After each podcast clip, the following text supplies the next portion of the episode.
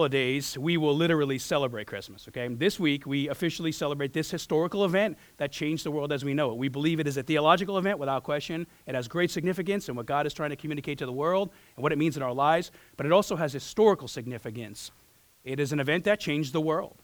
Today, we talk a bit about the incarnation of Jesus, his, the, the Word becoming flesh. Now, even though the majority of us in this room would likely agree that Christmas has a very particular meaning for the Christian, that's not always the case with the rest of our culture. We are free as a world to view Christmas in whatever way we want, even if we don't view it as valid at all. As, at all. But for us, I always try to frame the idea that Christmas actually means something very particular for those who love and follow Jesus. In a very diverse culture, we have a very particular understanding of Christmas. So, in light of this fact, and for the sake of illustrating what is perhaps the most common way people do see Christmas, I want to tell you it's been about three years now, my absolute favorite Christmas joke. It's the story of a young boy named Johnny. And this is a young man who really has a bad attitude and deeply understands Christmas, misunderstands Christmas. Everyone who knew this boy, especially his mom, knew that he was just a hard kid to deal with, terrible attitude. And despite the fact that his mom deeply loved Johnny and tried to correct him and care for him, Johnny constantly gave her a hard time. And so he, one Christmas, demanded, even though he'd been a terrible, rotten kid, demanded that his mom buy him a really expensive bike. And naturally, being a good parent, his mom said, No, we have to get the attitude in check before I'll reward you with anything. And so, being the good Christian mom she was, she tried to speak to his heart, and she gently instructed him to go to his room with a pen and a paper. And rather than appealing to Santa, she said, You need to go and write a letter to Jesus and ask him to forgive you of your terrible attitude. Johnny, being an incredibly hard hearted kid, was not happy with this at all. And so he stormed off into his room and slammed his door. Johnny's mom showed him about, a, about an hour's worth of grace, gave him some time to write that letter, and eventually called him into the living room to see what he had written, only to find out that he came out with a blank piece of paper and was ardently refusing to do it. And so this time, more firmly, she sent him back to the room to write the letter. Very stern warning. An hour later, she called him out to the living room again to check on the progress, and she found the same result. However, this time, Johnny was more obstinate than ever and told his mom that he would never in a million years write that letter and that she still better buy him the bike. It was on at that point. So Johnny's mom, patience had sort of fallen at this point. She was furious, sent him back to his room and told him that he could not come out of that room until he wrote that letter. And that even when he did, he shouldn't expect to get anything for Christmas that year, especially an expensive bike. So Johnny angrily went to his room and sat on his bed figuring out how he could get the bike. He cared nothing about repenting, pleasing his mom. He just was trying to figure out how he could work the system to get a bike. And finally, it hit him. He had this amazing idea, at least amazing to him. Determined to get the bike, that's his motive. He snuck out of his room and ran into the kitchen where he grabbed a roll of paper towels, a roll of duct tape, and a large plastic bag. Then he ran into his living room and carefully grabbed the Virgin Mary from his mother's nativity set. Frantically, he ran back into his room and carefully wrapped the Virgin Mary, first in a whole roll of paper towels, and then with a whole roll of duct tape, size of a basketball now at this point, and then took that, that big ball with the Virgin Mary in the middle of it and stuck it in a bag. And then he climbed up to the top of his closet and hid it way in the back of the closet on the top shelf where he thought nobody would ever look to find it. And he sat down, grinning very, very aggressively. He sits down. His plan is complete. And he begins by saying, Okay, I'll write that letter to Jesus now. He picks up the paper and the pen, and he wrote a letter to Jesus, a very brief one, but it went like this It said, Dear Jesus, I've been real bad this year, and I'm in a lot of trouble. However, if you ever want to see your mother again, you better make sure I get that bike. Better make sure I get that bike. Amen, right? Johnny is now in jail serving 25 to life, all right? And that's, that's, that's how that story ends up, if that's the kid. now, I tell that joke. I have a lot of Christmas jokes, but this is one of my favorites because it's, it's funny, but it also shows really the conflicting nature of some of the messages of Christmas. And now, presents are not a bad thing, obviously, but I think for a lot of people, the most common idea of what Christmas is is gift giving, gift exchanges, and that's a wonderful thing.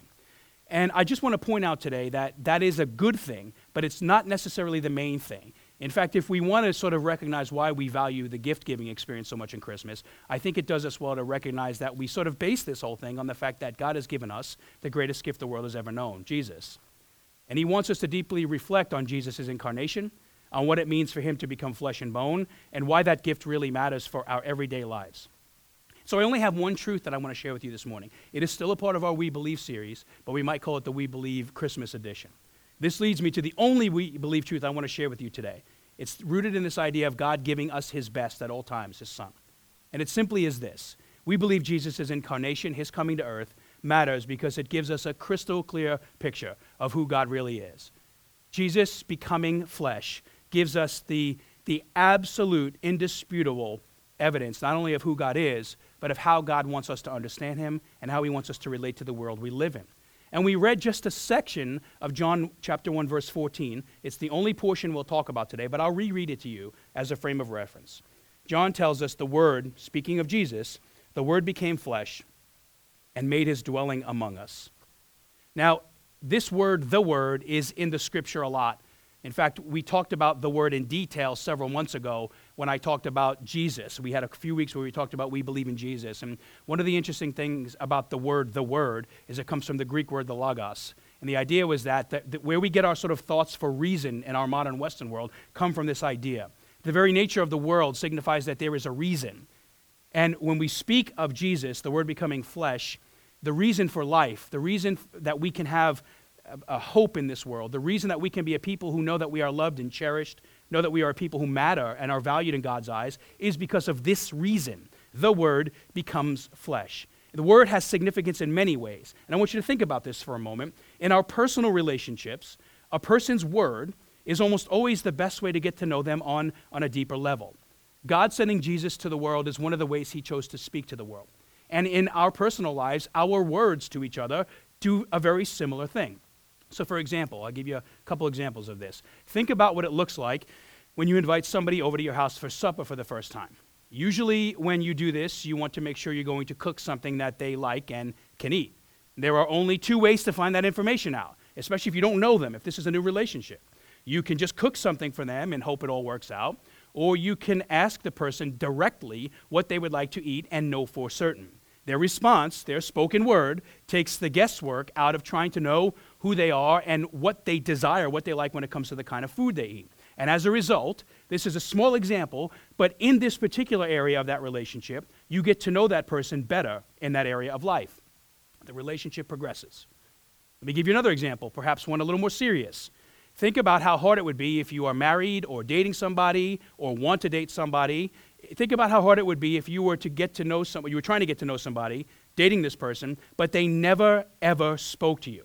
You literally hung out with them, you texted them, you called them, and they did not ever say a word back to you. Some of you are like, that's happened a lot of times. You, maybe you need some marriage dating counseling. I'm just saying, right? It would be near impossible, right, to know them on a deeper level if they were not revealing those deeper levels to you through their spoken word. That sort of reveals the insides, the, the, the reality of who we are. Their lack of words would stop the relationship from growing into something with real substance.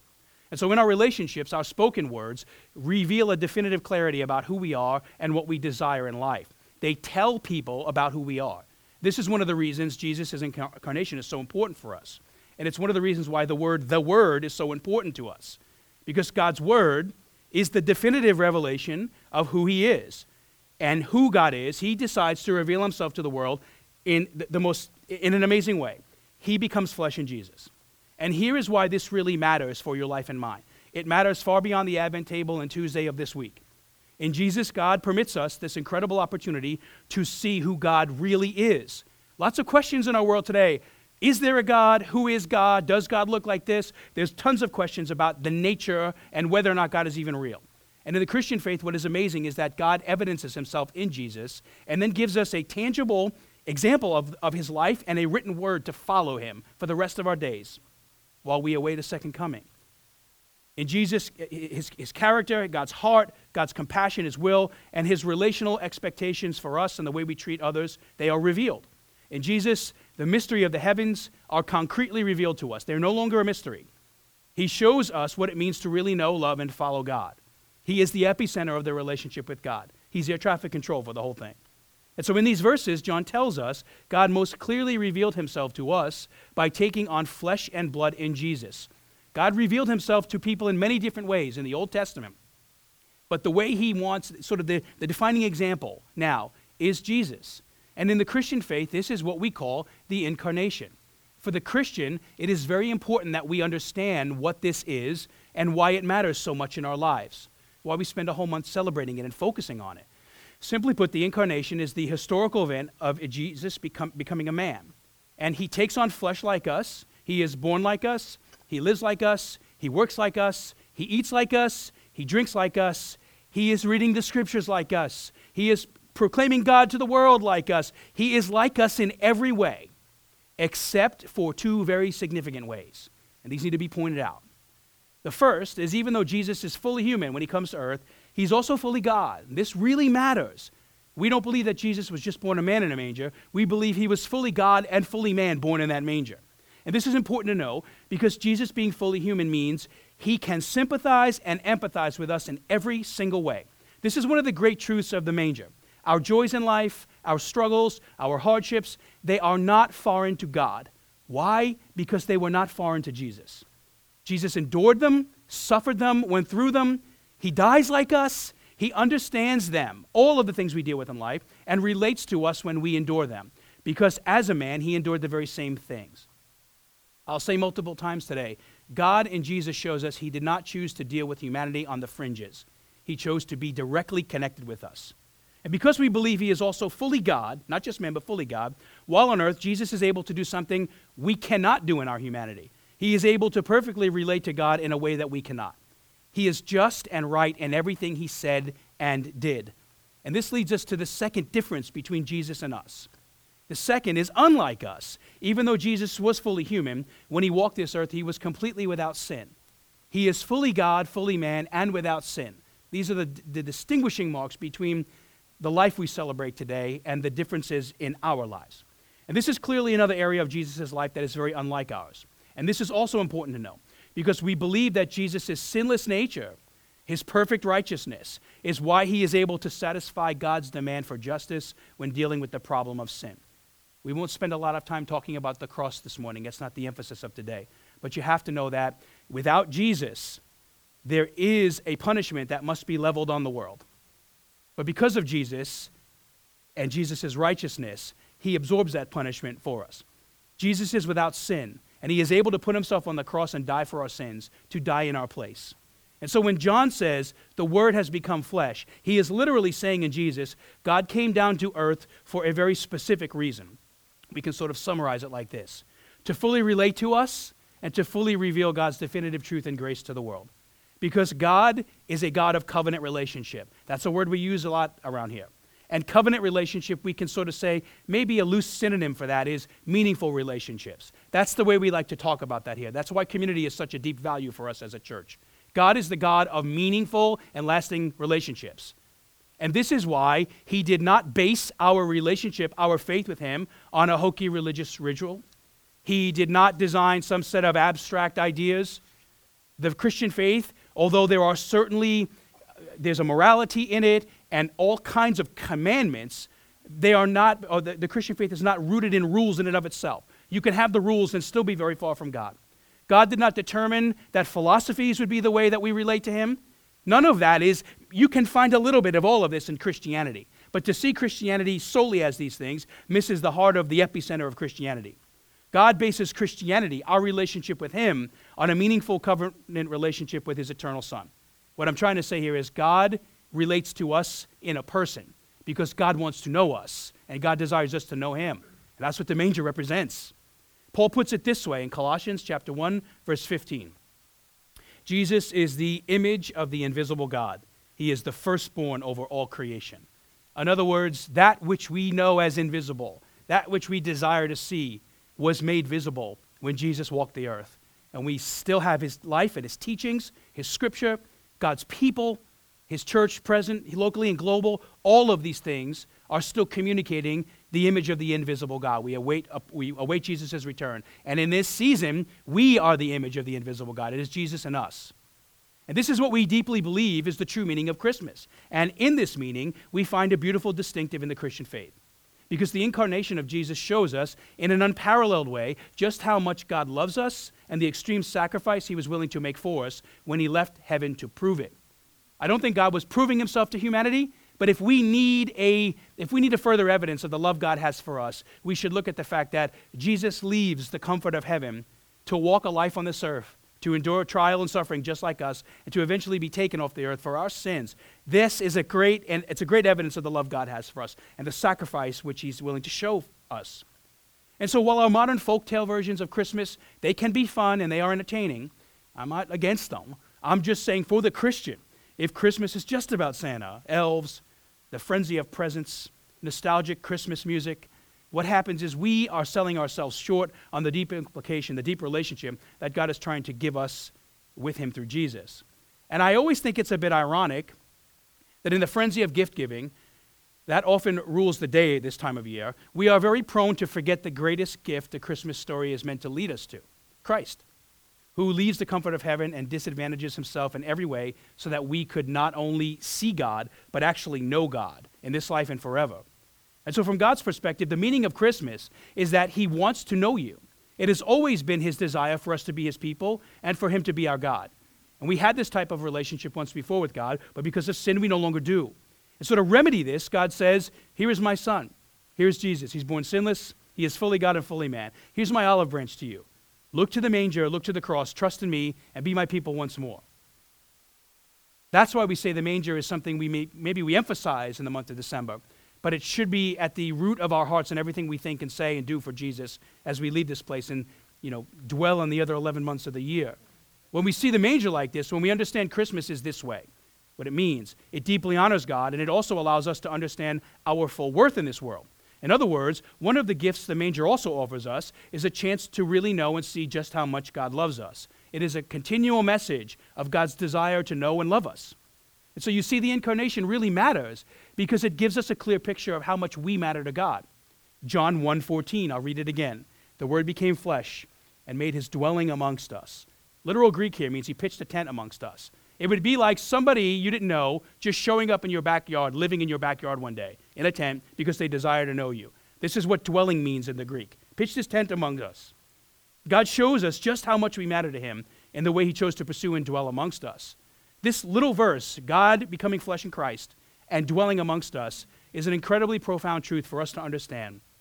The implication for our lives is significant, and the implication for the lives of those we come in contact with is equally as significant. Let me explain. Not too long ago, I had an interesting conversation with a person about the Christmas season. This conversation is representative of a conversation that happens with a lot of people during the holiday season. You probably have had a conversation with somebody like this or know somebody who was maybe in a situation like this. The nature of what I'm about to share with you is what I would call like an archetype conversation. It's going on a lot, whether people are sharing it with us or not. And throughout the course of our chat, we spoke about a lot of things. But one statement really stood out. It was this person's statement that said this Every year, she saw hardship around Christmas time. But for whatever reason, in recent years, she saw a lot more hardship than normal. For whatever reason, over the past years, it seemed like there was an increased amount of hurt and suffering in the peer relationships that this person had with other people. And in that very brief moment, a very pointed moment, it really gives us an interesting commentary about people. It is a, it's a perpetual reminder to me and should be to us about a constant reality that exists right at our doorstep one that if we're not careful, we'll tend to insulate ourselves from. I don't think in malevolent ways. I just think we can be so enamored with the, with the greatness of everything Christmas is that we forget that greatness is not meant to just be held up in us. It's meant to be poured out on the world that we live in. We might even forget that it exists if we're not concerned about it or looking for it. The person I spoke to was talking about a very different side of Christmas, the side that isn't necessarily filled with happy, happy family dinners or Christmas caroling.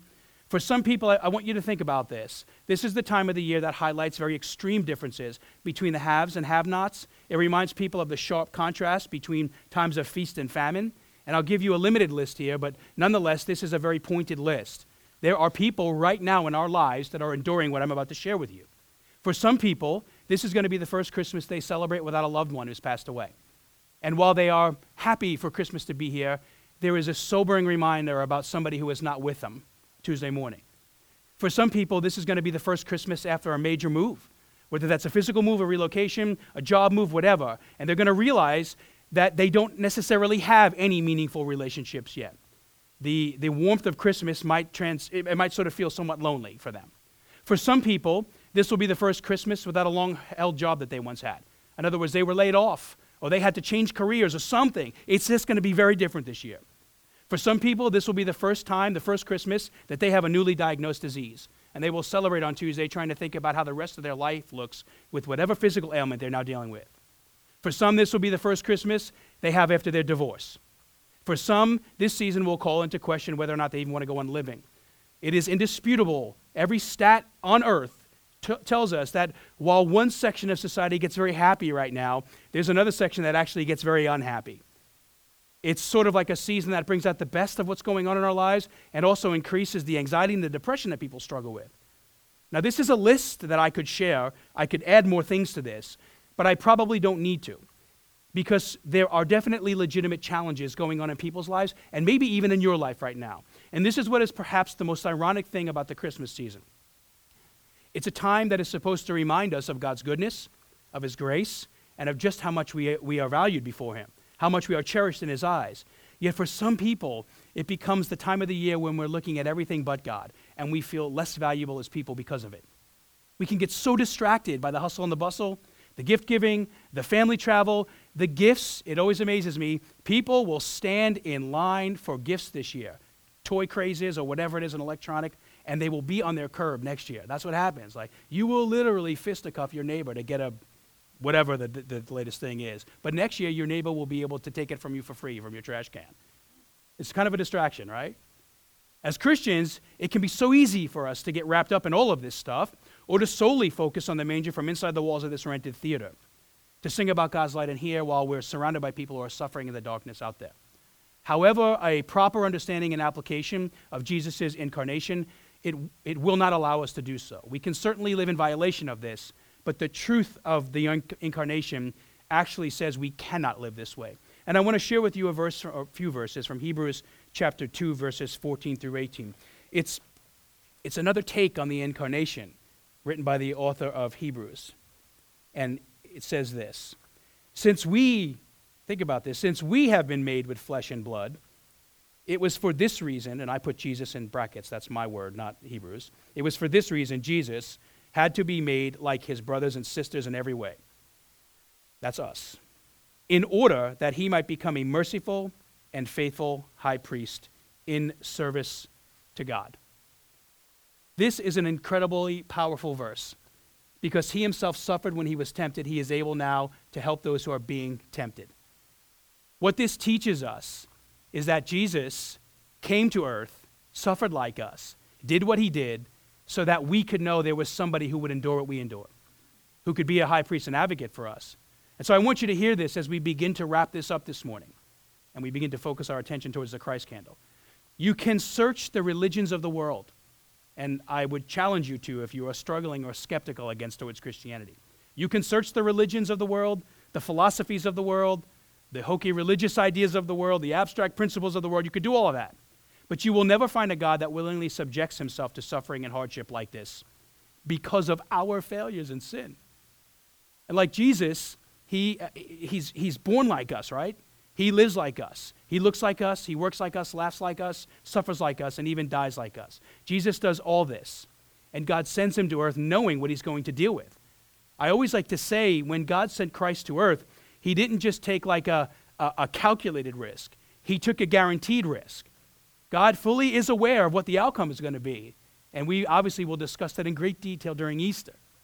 He knows that the perfect Christ child, whom he sings, uh, we sing about now in the manger, is going to be subjected to the same hardships we deal with on a daily basis. He puts his son in harm's way. And in Jesus, we see God did not choose to deal with us from a distance or on the fringes of humanity. And that's important to know as we leave this place today. Especially, it's been no secret here, we are going to be unable to have a Christmas Eve worship service this year because of a ton of logistics and theater complications and people complications. But where you go, you will go out into the fringes of humanity. And it's our prayer that you would recognize the light of Jesus in you has a great opportunity this week to light up the areas of your world where it is needed. Because this is what Jesus does for us. The light of the world cho- chooses to roll his sleeves up and he immerses himself in a place of darkness that would eventually reject and crucify him. And even though he's fully God, he doesn't endow himself with any privilege that allows him to escape any of this. No emotion, no hardship, no rejection, no pain, no sorrow. In fact, God ensured that he would go through all of these things for our benefit. That's what Hebrews tells us. And so I leave you with these thoughts. What kind of a God does this for his people? What kind of a God trades glory for humility? What type of a God, in, in a world where kings reign supreme, changes kingship for servanthood? What type of a God tra- trades this perfect love and unity with his Father in heaven for rejection and death on earth? Well, there's a very simple answer here, but it's a, it's a simple answer that has a very rich meaning for our souls. The kind of God who acts this way is a God who loves us. It's a God who, through Jesus' incarnation, says, You deeply matter to him. And if you ever doubt that, all you need to do is look at the table, look at the manger, and think about the holes in his hands, the stripes on his back. From birth to death to resurrection to where he sits now, the story of Jesus, like we just sang, he's the song of love from our God. And so it is my hope this Christmas week that you will enjoy every festive reality of Christmas, but you, that you will make the king of all these realities, Jesus Christ, that you will experience his light in his life, what he brought to us, and that you will be compelled to offer to others, that, that it's so rich and rooted in you that you can't help but bring it to the people through your words and deeds that come in contact with you. Whenever God prevent, uh, provides that opportunity, God does not prevent those opportunities, provides them. Key word. I'm saying that to you and for the sermon that's being recorded. So as we close, remember this. If you're looking to other things this morning, if you've been trying to find hope or joy or peace or love in things that have failed you, know that the manger shows us a place where you can find these things permanently and, and in ways that would bring great fruit and meaning to your life. The manger shows us that it's truly God's desire that you will stop looking elsewhere and start looking to Jesus. That's why he sent him here. And I pray that this truth, these candles, would light your heart this week as you celebrate the coming of Christ. Pray with me.